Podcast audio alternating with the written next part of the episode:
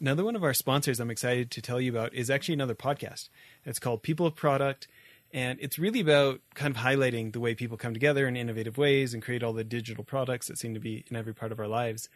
And what I think I like the most is that these guys are speaking from experience. You know, we had George Brooks on our show, and besides that, he's like a really genuine human being, just super knowledgeable at creating way more effective teams to get this kind of stuff done and I really can't recommend it enough. You can find them anywhere that you get your podcasts, and uh, I recommend you checking out People of Product. So, longtime listeners of the show will probably remember Jay Davis, who's been on a number of times. Well, in addition to being a friend and a consulting client, I'm excited to say now that he's also a sponsor of this show. Last year, when I was spending a lot of time at his company's office, he started a new company called Pillow Cube, which is this awesome memory foam rectangle pillow that's tall enough for me to be a side sleeper but not have to have my head sag down like when I try to fold over my regular pillows. It's really pretty amazing, and for any side sleepers like me, it's great so we don't have to wake up with shoulder pain. On top of that, it's been really fun for me to see him have so much success because it's been selling like crazy. Anyways, if you're a side sleeper, I highly recommend going to pillowcube.com and getting one for yourself. My goals. You're in my way, you're a barrier. And what we explore in that course is recognizing that we can't have innovation, we can't have creativity, we can't have learning, we can't have growth, we can't have successful competition without being open to differences. And so, how do we encourage those differences and then create an environment where people can talk through those differences in a productive way? So, again, back to our experiences Welcome to Innovation and Leadership, where I interview uncommonly high achievers like top investment fund managers, elite special operations soldiers, startup CEOs who sold their companies for billions of dollars, pro athletes, Hollywood filmmakers, really as many different kinds of experts as I can. The whole idea is to hear how they did it and then what advice they have for the rest of us that can be applied to the organizations we're trying to grow and innovate.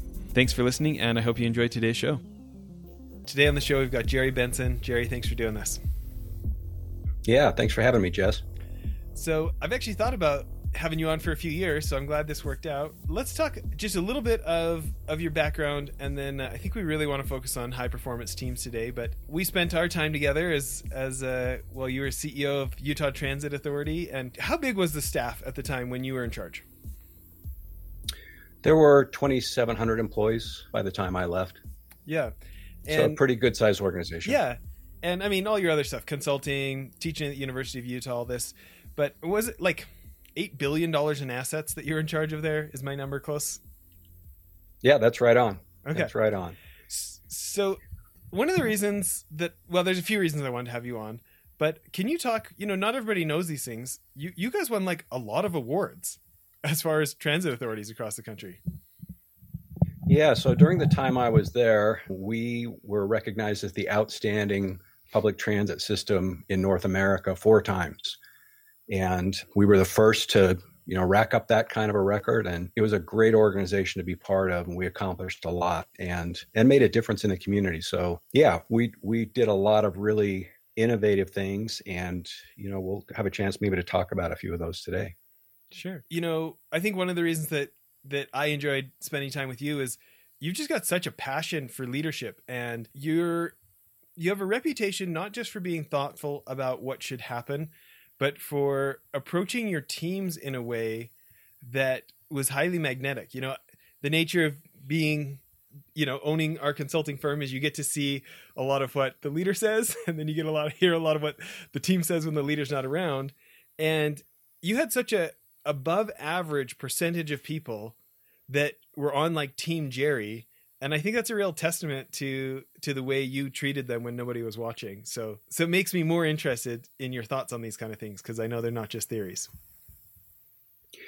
Well, thanks for that. I was, I have been, and still I am a student of organizations, and you know I have been my whole career, and so taking some time to step away from the job and reflect and study. So you know, continuing to teach at the university has been part of my learning curve.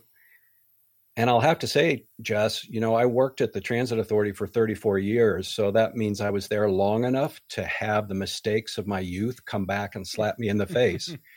and that was that was important learning because I recognized that sometimes the things we did were shortcuts to control costs that had long-term damage to the organization culture and you know i was there long enough to set a lot of those things right and then i really like working with people and building capabilities of people.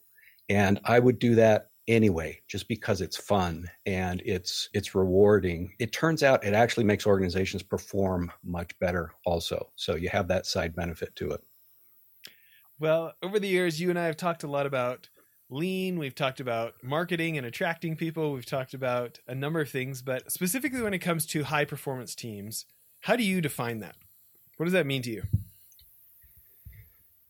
so when i think about a vision for the perfect kind of team and the perfect organization of teams. It's an environment where people take initiative, they take responsibility for innovation, they are self organizing, they're learning, they're autonomous, and they're aligned to the organization purpose and strategy. So, we, a lot of us, have had opportunities in our life and in our career to be in a situation like that and if you have, you know what it feels like. There's a synergy, there's a collaboration and uh, responsibility to the team and to the mission, and and everybody's pulling in the same direction. And when that happens, you're able to achieve an organizational or a team flow state where you're not worried about, you know, getting credit or uh, short-term results. You're really caring about each other and, and about the purpose. So when I think about a high performing organization, it has all of those things. And it's the kind of place where people bring all of themselves to work and the best of themselves to work. And ideally, they're able to even become their best selves at work. Yeah. You know, like you said, you had you had quite the tenure there. As you look at both lessons, you know, look at the lessons of, of all the leaders that you you watched on your rise up to the top top job. What are a couple of things that you learned that you didn't want to do, and a couple of things that you knew you definitely did want to do? Well, I had the benefit of growing up in the organization and doing a bunch of different jobs while I was there. So I worked the first 20 years or so of my career in human resources. And the nice thing about that is you look at the organization from a perspective of people. And if it's a service organization where you know the bulk of your costs are labor, that's a great way to really understand the business essentials. And then I had the opportunity about every four or five years to move into a new area and you know i moved into marketing and community relations and then i was part of a team that created a performance office that was all about process and performance improvement and metrics and business analytics and then i moved from there into being the chief operating officer and, and ultimately ceo and that career path forced me to not be the expert. You know the last time i was an expert was like in or at least I thought I was, you know, was was 25 years ago. And you know, I had been in human resources for a long time and knew knew a lot about that. So having had that pattern of change and learning in my career forced me to listen to people who were doing the work. And what I learned is that there is an enormous storehouse of expertise expertise and knowledge and passion in every organization and most of the time that's kind of left to waste. And so you know as i kind of moved through different leadership roles that was a priority for me to tap into that both because i had to i had to you know rely on people to teach me the details of each of each department and operation but also because there were opportunities for innovation and growth and learning. And as as you saw when we were working together on issues at UTA, we were able to tap into that and harvest that employee passion and knowledge over and over again for big improvements that made a difference to customers and taxpayers across the board. Yeah. You know, one of the thoughts that it makes me think about is like you you're very good at making people feel listened to, making people feel heard, making people feel involved. And then in other times I saw you kind of lead where maybe some other folks were timid. You know, can you talk about, you know, I'm thinking about when we were when we were working on inventing some ideas of, you know, how could you guys embrace electrification and autom- you know automated vehicles and and some of the the changes that are happening in the world of transport and so i'm interested in this balance of how you help everybody feel heard how you bring everyone along with you and then your decision tree to know when no i just need i need to get out in front and show them and and how you make that decision of you know when it's time to like go fast and go ahead so they can see you versus bring everyone the whole way along Employees are a great source of knowledge and innovation, and they are the experts in their process. But a lot of times they are not going to see the opportunities that are just over the horizon at a strategic level. You know, how an organization can better position itself relative to its competitors, or how we can leverage new technologies or you know disruptions that come about through combining technologies so i think that on the one hand we really need to respect and rely on the wisdom of people doing the work. On the other hand the ceo is going to have a, a vantage point you know that shows what's possible what's coming what some risks are. And and that's the job of the ceo and the board is to see those things and make some decisions and take some risks because there's a there's a trap there that I think you've kind of highlighted with your question, which is if we're only looking to the employees doing the work for all of our sources of innovation, we're definitely going to get some benefit. And if the employees are close to customers, there may be some innovations relative to producing customer value, but they're not going to be able to see what's possible and what's coming. And so, as you and I worked on a little bit at UTA, there's a dramatic revolution that has started in transportation. And it's related to technology, electric, autonomous, connected vehicles, smartphone apps, and all of that. And it was important that we position the agency to get on the right trajectory and to start taking steps to experiment with and, and prove out those technologies so yeah, I think the the CEO and the leadership team has to always be doing that. And if I can keep going on this point, because yeah, I think there's a there's a, a dimension here that that I wanted to share. In doing that, sometimes what happens is you disrupt the employee's connection to purpose. So, for example, employees who've been working in, you know, staying with the transit example, employees who've been working and providing fixed route bus service through neighborhoods may see investments in autonomous vehicles or on demand service as a threat to their customers or themselves or their jobs.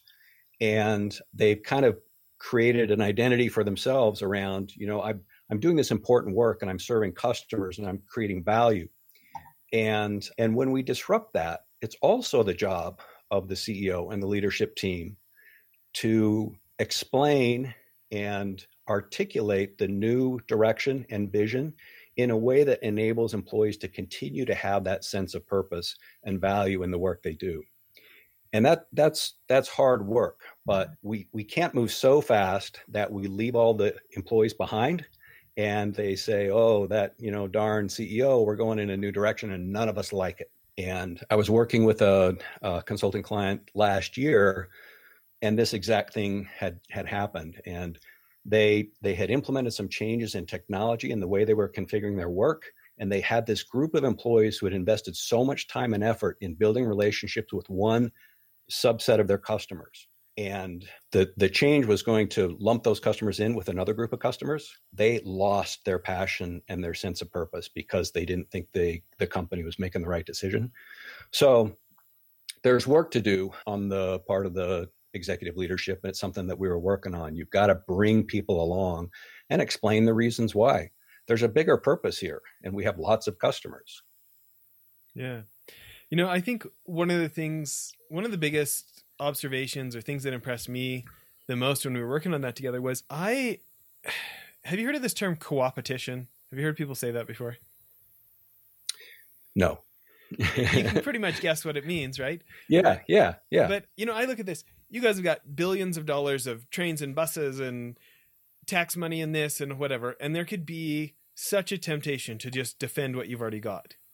And or or to you know you see the mistakes that so many incumbents make of trying to block new competitors or things like this And I was, uh, I was really pleasantly surprised and kind of inspired when you were saying like, well, we should see if we can give some of our money to those guys. We should see if we can take this money and give it to them, and they could be our last mile service for those folks in those places that it is not the best use of the taxpayer dollar to drive a bus that extra route for one family, you know, and like the experiments that you wanted to run. I remember when we were like thinking, well, we're never going to get approvals for these autonomous vehicles to do this and this. But remember, you know, look at where all those tech companies are down in Silicon Slopes. What if we could just run a service within a parking lot across all those different facility, you know, all those big giant office buildings and never be on the public roads and we don't have to get. And I just liked the like thinking outside the box of of both like how can we try stuff instead of taking no for an answer, but also this like how can we how can we get these you know potential threats to our existing existence? How can we make them part of the family instead of the enemy? And you know especially this idea of sharing money. That's not one you hear a lot and i could just see like how genius it was as soon as you said it. You know if you can get someone else to solve your problems for you or solve some of your most difficult or expensive problems by you know giving them a little help you know i think that's that's good business. You know we we've talked before about why more organizations don't do more of this and why things like leans kind of get stuck. And you know i think one of the reasons that is illustrated by this example is we don't talk enough about the purpose and the strategic intent of the organization. We've got to always be reminding people the reason we exist is to make the world a better place in these ways. And however we do that is is okay if it's ethical and you know responsible and so on.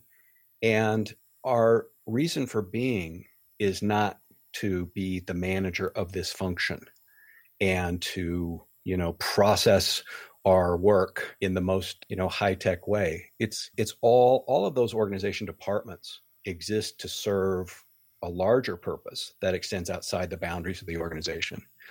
And again it's the leader's job to continue to remind people of that because we get focused on our department our function whatever it is that we're you know spending 8 hours a day doing you know I'll, I'll share a little example. When I was human resource director, there was one month, this is a long time ago, but there was one month when both Fortune and Forbes had cover stories that basically said, kill the human resources department.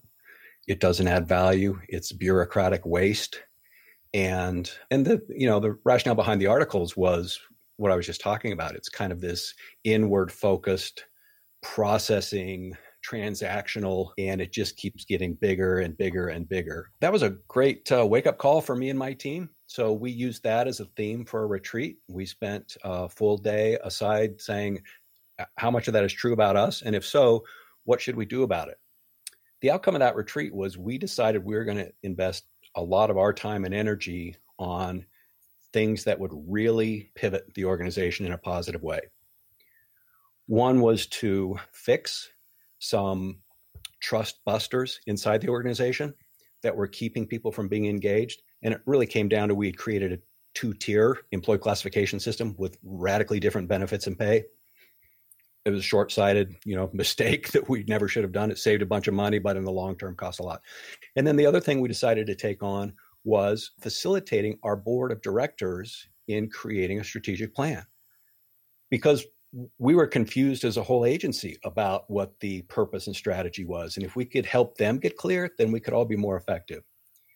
So that experience stuck with me because I realized that, you know, something as maybe low impact as the human resources department can make a huge difference in the organization's effectiveness. And mm-hmm. it took us more than two years to get those things done. But you you could look at every department inside any large organization and you could see this same symptom where people are looking at optimizing their process they're focused on their rules and it's the job of the leader to keep pulling people out of that mindset and pointing toward the horizon and the and the purpose.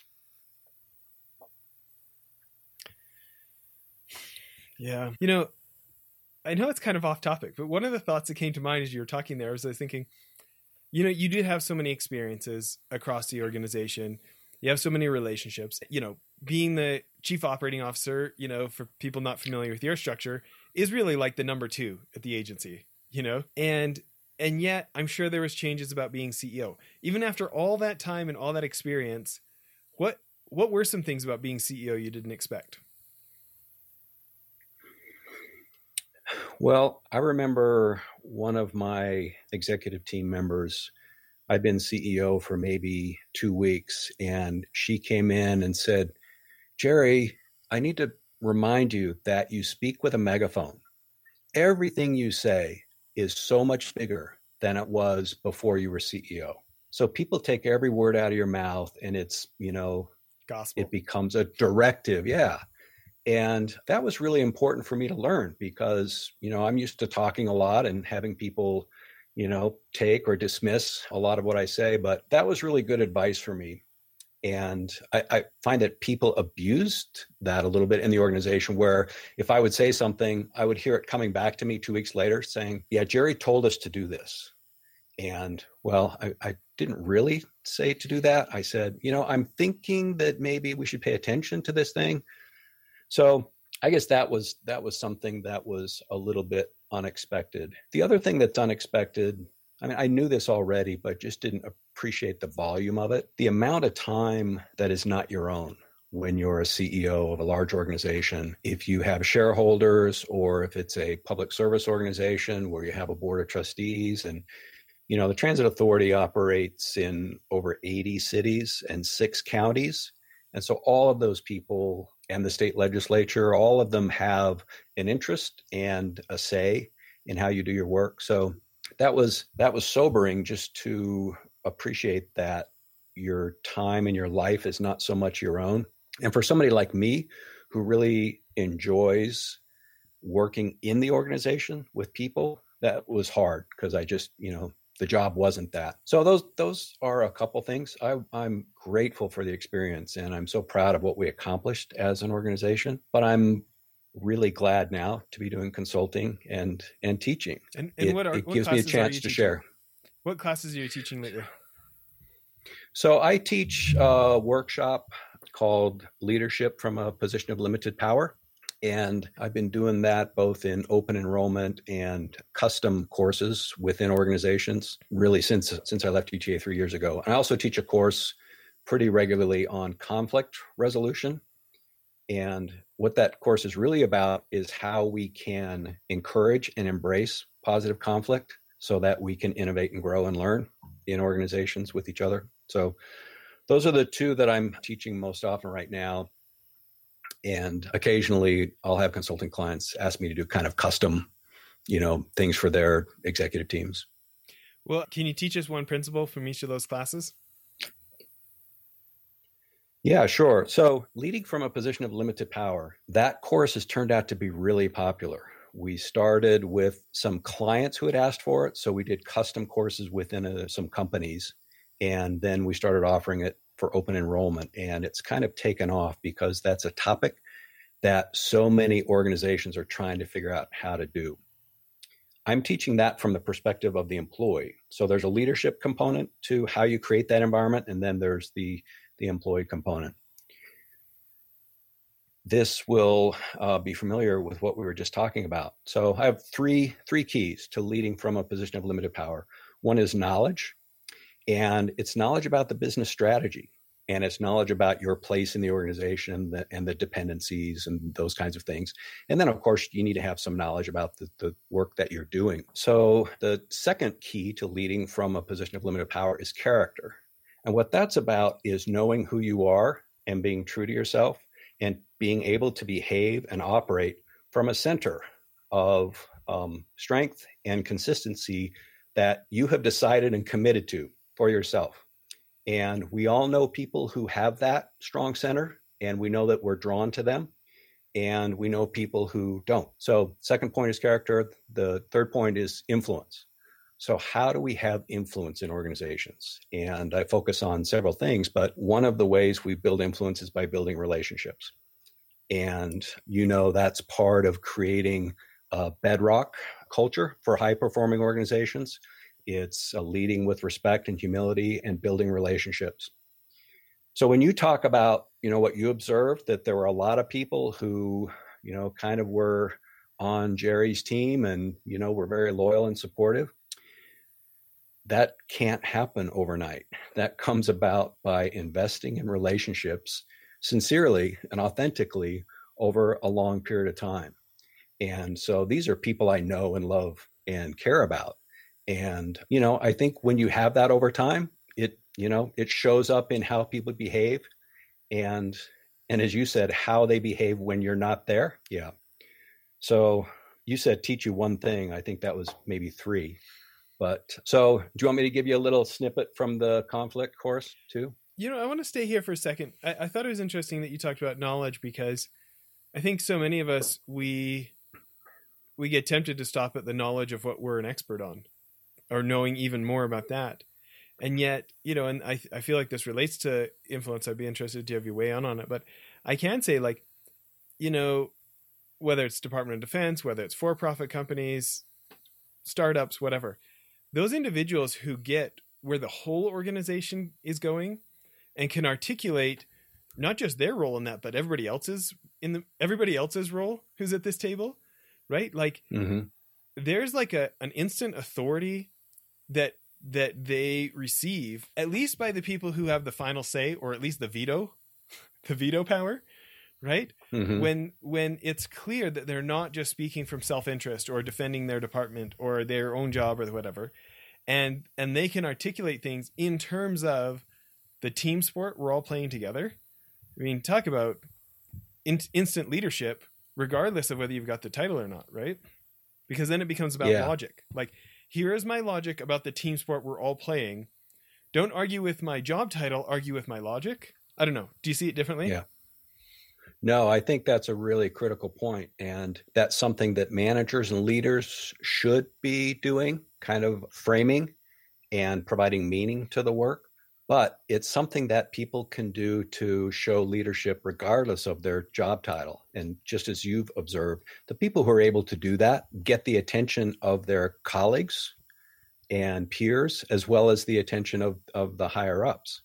And one of the things that makes that so influential, which you pointed out, is it's not self serving. It's serving the customer, it's serving the client, it's serving the investor and it's reminding everyone we're here for a purpose that goes beyond us. So yeah, I think that's I think that's a really um, important element from leading from a for leading from a position of limited power.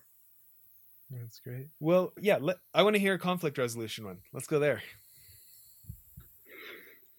Okay, so one of the things that we explore in, in that workshop is what our attitudes are about conflict. We tend to see conflict as a negative thing and it's uncomfortable, it brings up negative emotions, and we want to resolve or manage conflict. And what I help people to recognize and discover is that conflict, small c, is really a difference a difference of perspective, a difference of background. And sometimes we let that conflict turn into conflict with a big C, which is there's a difference. And because of that difference, you are impeding my ability to meet my goals. You're in my way, you're a barrier.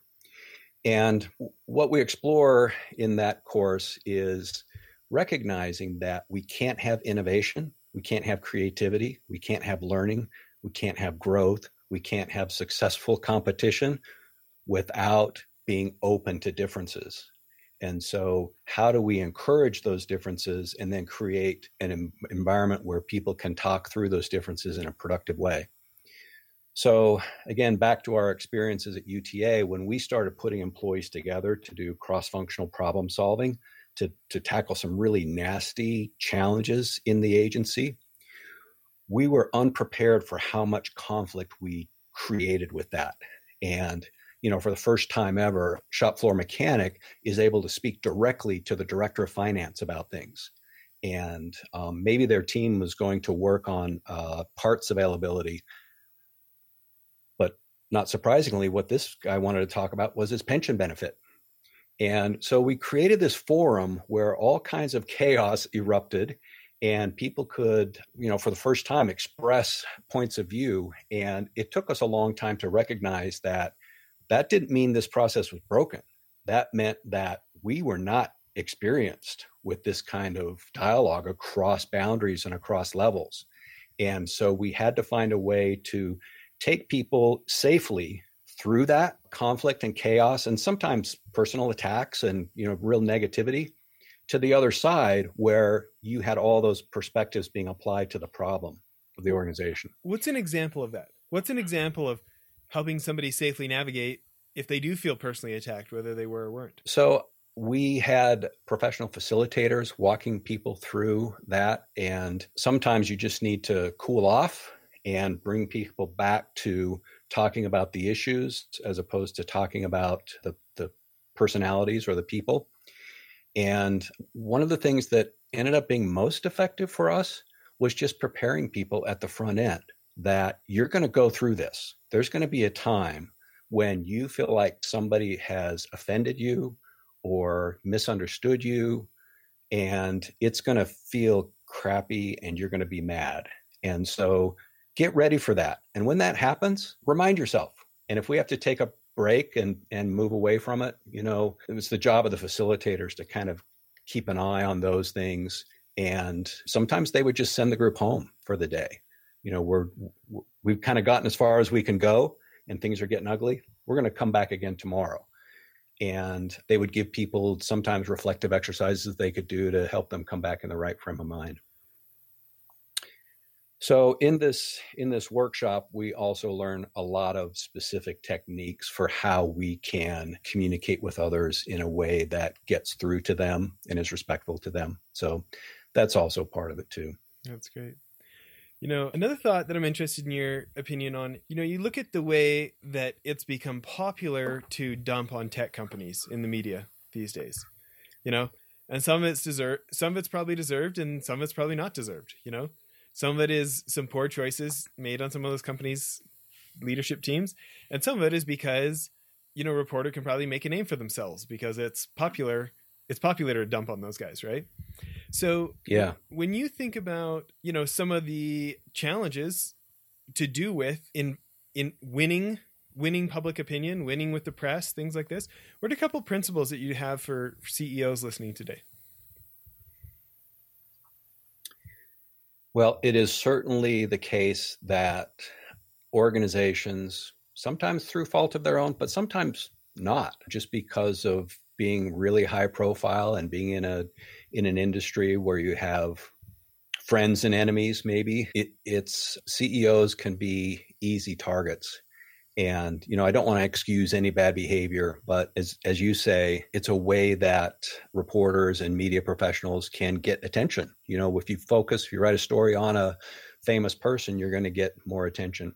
So some of this is counterintuitive and you know i lost a lot of sleep over the years as a public transit ceo because in most big cities the media love to hate transit. You can find something every single day that they've done wrong and, you know, if you're in a big city like Washington, D.C., you've got full time reporters who are assigned just to report every day on, on the transit agency. So, chances are they're going to be looking for things to be critical of you about. And, and I think that you're not going to stop that as a CEO. So, my advice and kind of lessons learned a little bit the hard way. You know, the first thing is we had to be very assertive about creating our own opportunities for positive press.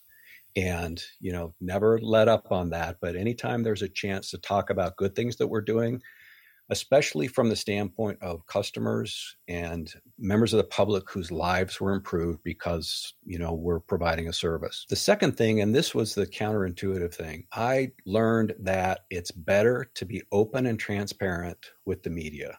And so when they ask for things we provide it.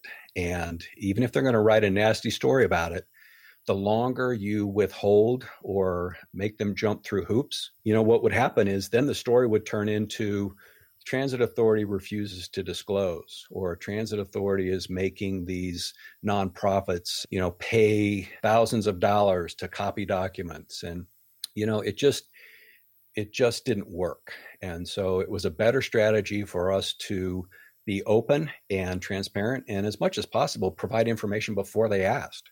So if they want to know how the organization is performing, what the financials are, the you know ridership, all that stuff is available up front. So, you know, it's one of the things that I enjoy about being a consultant is being out of that spotlight. Too funny. Well, those are great. Those are great uh, principles in there. Obviously, uh, a hard one. You know, I, I, was, I was there at the offices some days when when things were when those were make when that was making things tougher. Yeah. So you know, I wonder if you'd like to go back to kind of this. Well, if if we're creating a high performing team, why does it matter? What yeah you know yeah what can it. you expect from that? So, back to connecting people with the organization strategy, the business purpose, and translating that in a meaningful way for people to do their job. So, that was you know something i took on as a challenge when i became the chief operating officer is taking the agency purpose and strategic direction and translating it into actionable strategy for the operating business units and this is a simple thing but it's so profound so you know i said we we can't do everything we know that we're here to make a difference for this community. And we do that by providing a quality service, and we do that by extend, extending our public dollars as far as, as we can. We do that by by being safe. And you know, if you know, lots of organizations don't have clear strategy, and I think if without that, you can't have high performing teams because people can't be focused. So it's kind of like you know going into your car and putting into your navigation system. I want to go everywhere you know your car's not going to back out of the driveway so being clear about where we want to go and then translating that into actionable strategies that are relevant to the department or the business unit. So for us it was just a handful of things particularly on time reliability. We knew that mattered to customers and it was part of how we created value. The safety of our operation was a second thing and a third one was our efficiency. So how much service we were able to put out for the dollars that we had so within that, then each of the business units had a challenge to baseline their performance on those factors and then work with their employees to achieve continuous improvement. And you were working with us when a lot of this was going on. And I know that you experienced kind of the learning and growth of our management team as we were figuring out how to do this. Mm-hmm. So, getting employees engaged in in improving outcomes on those factors, you know, it doesn't happen overnight. You know, I remember the first time I went out to have a manager report to me on how they have improved their vehicle reliability. The manager walked me through each area and the manager explained everything and the employees were there saying, "Yes, we're doing what he told us." And we've implemented these forms that he told us to implement. And you had the experience of also working with some of the great people at UTA after they had learned that the better way to get employees engaged is to go out and ask them what would make their job easier, what would eliminate barriers to them achieving their performance, and having them come up with solutions that really reduce the effort, reduce the duplication, reduced waste in their work. So that was an important pivot for us to instead of having managers and internal experts figure all this out and then tell people, it was really connecting them to the outcome that we cared about and then asking them to find ways to get there faster, easier, and safer. And sure enough, they they told us. So my best example of what a high performing work team and organization can do is related to this problem of vehicle reliability. We know it matters a lot for transit customers to be on time. We know that it's a terrible experience if you're on a bus or a train and it breaks down and you're sitting there, you know, for an extended period of time, you miss your appointment or your transfer. We know that that's a real bad thing. So when we started this work of identifying some specific outcomes that mattered and then engaging employees to improve, we were achieving industry top tier performance already in terms of our bus reliability. And we measure it in terms of miles between uh, in service failure of some kind. we're run along around 7,000, 8,000 miles between some kind of in service issue. And that was good. That was good in the industry. And we'd worked for years with our bus manufacturers and our mechanical engineers on staff to refine our processes and our preventive maintenance inspections to get to that level. So, what does that look like when you turn everybody loose on that problem? Things that you would never think about as a manager, things that you would never think about as an engineer. So, for example, when we ask our employees to, to work on that problem, we had radio dispatchers tell us that they think they could prevent road calls or an in service failure if we would give them a little more training about troubleshooting and maybe a little book that they could kind of look up things. And so they can talk with the driver as they're experiencing something and try some different things to keep that vehicle on the road. We had maintenance technicians come to us and say, you know, I think it might be helpful if we spend some time out in the intermodal centers and watch and listen to the buses as they come through and talk to the drivers. And maybe we could prevent some road calls or failures in that. We heard from fuelers. So their job is every day to fill the bus up with diesel and do a daily cleaning of the bus. And they came forward and said, we think we could help with this in service failure. And what we'd like to do is start keeping track of anything we see that potentially could cause a failure.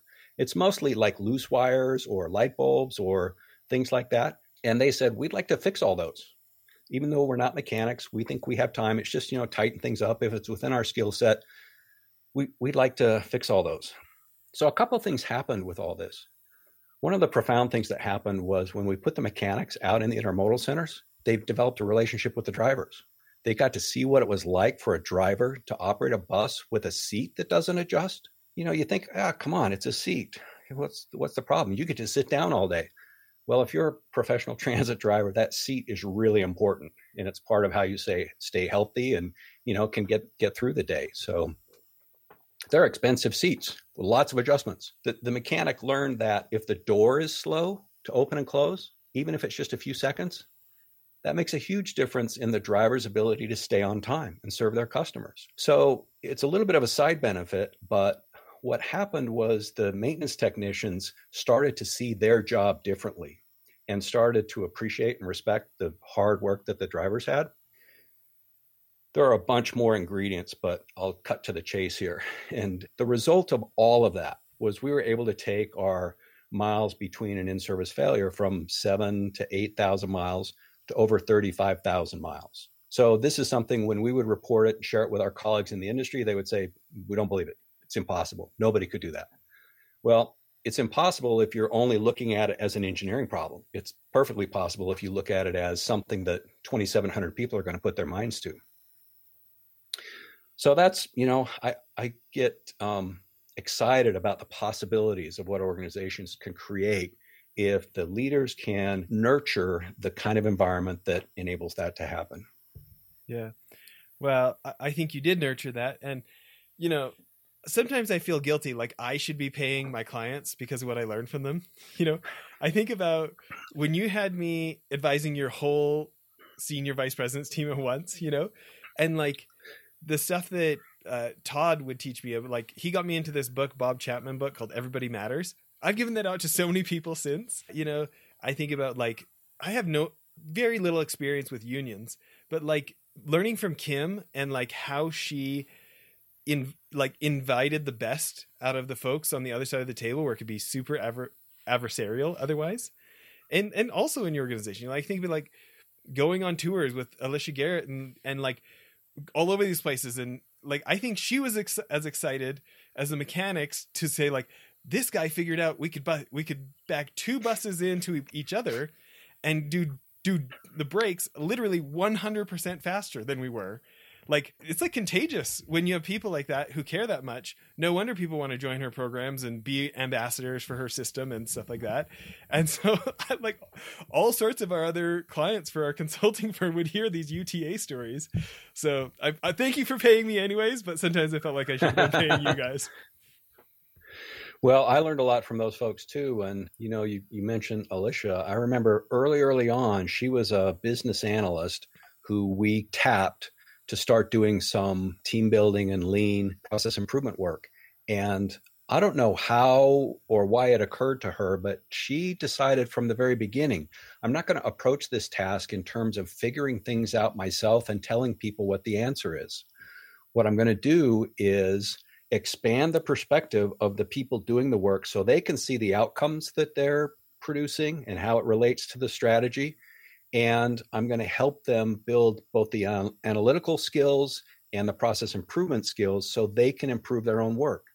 And so every time she would go through working with a team, these people were so fired up. Yes, yes, we achieved the performance improvement, but more than that, they had a whole different perspective and attitude towards their work.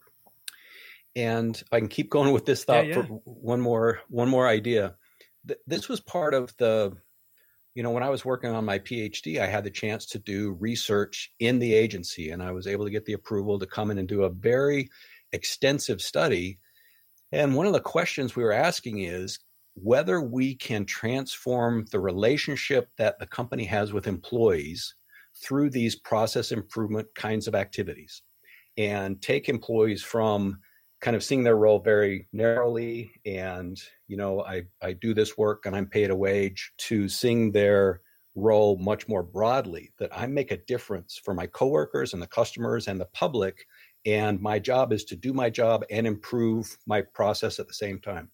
So the question was can you bring people together in these process improvement kinds of teams and activities? And you know with that effort change how they see themselves and what their relationship is with the company. And it was a great study, and we learned a lot. And what we found is that the answer is you cannot transform that relationship unless you transform how they do their work and how they interact with each other in their day to day job. If you take people out of their job and you give them this experience with a facilitator and you know cross functional people they don't interact with often those were really intense experiences and people loved them. In fact, they didn't want them to end. But what we found when we studied this and we interviewed people before, during, and after, and and observed, videotaped the the work of these cross-functional teams, what we found is you change it in that moment. But if you're serious about transforming the relationship with employees and having them be really passionate and really engaged and really bring all themselves to work, you have to change what happens every single day in their workplace with their supervisor and their coworkers and how their work is structured. That was a really important lesson for us. And I think what you saw with Alicia is she got that and she was trying to build that into everything she was doing. Plus, she's always smiling, so everybody wants to hang out with her. You know, I told her early on, I said, I don't know what it is, but people are drawn to you. And so use that for good because you have the kind of personality we want to hang out with her. Yeah, that's great. Listen, I know we're winding down here. There's there's a couple things. Let's start with this one. It's become I think it's become my favorite my favorite question to ask, but what's one of the best pieces of advice you ever received? I think a good piece of advice that I've received is to get outside yourself. And, and so in the in the darkest days and the and the hardest times, thinking about other people and what you can do to make their situation better, it has a therapeutic effect on you, uh, on yourself. And, you know, this is something that I know a lot of people are just better at than I am. I, I'm kind of task and achievement focused and want to get to the end. And and so I think that's probably the best advice is when when you're stressed and feel like things are going bad and you may be angry or frustrated, just take a little bit of attention and put it to someone else and think about what they're going through and how you could make it a little less problematic. And it cures it cures you a little bit. Solid advice. It's funny though how easy it is to stay self-focused at that moment and trying to solve our problem. And yet uh I don't know, you hear about like gratitude as a wonder drug you know service is one of the best yeah. things we can do for ourselves you know? They they sound cliched they just happen to be so effective you know? Yeah they are and and for many reasons. So you know you go back to how do you create loyalty? Well you build relationships over a long period of time. And again it doesn't come naturally to me. I have to write it down on my to-do list. You know, today I'm going to think about these two people and try to help improve their capability. That's great. Well, listen, appreciate all the time you've given with us. Obviously, I'm going to rec- recommend people look you up on uh, LinkedIn and and check out Third Wind Leadership and, and about your consulting. Anything else you want to leave people with today? No, yeah, feel free to check out the website 3wl.org and I am really just enjoying what I do now. So I love connecting with people.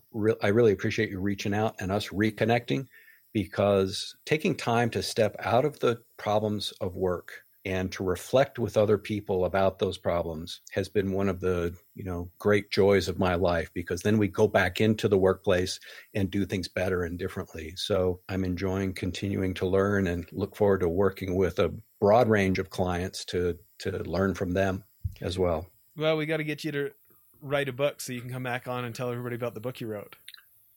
Yeah so i you I mentioned I've got ideas and I'm um, going to start uh, on that. So I'll let you know when I'm when I've got my manuscript submitted, and we'll come back and do it again and talk about that. Okay, I love it.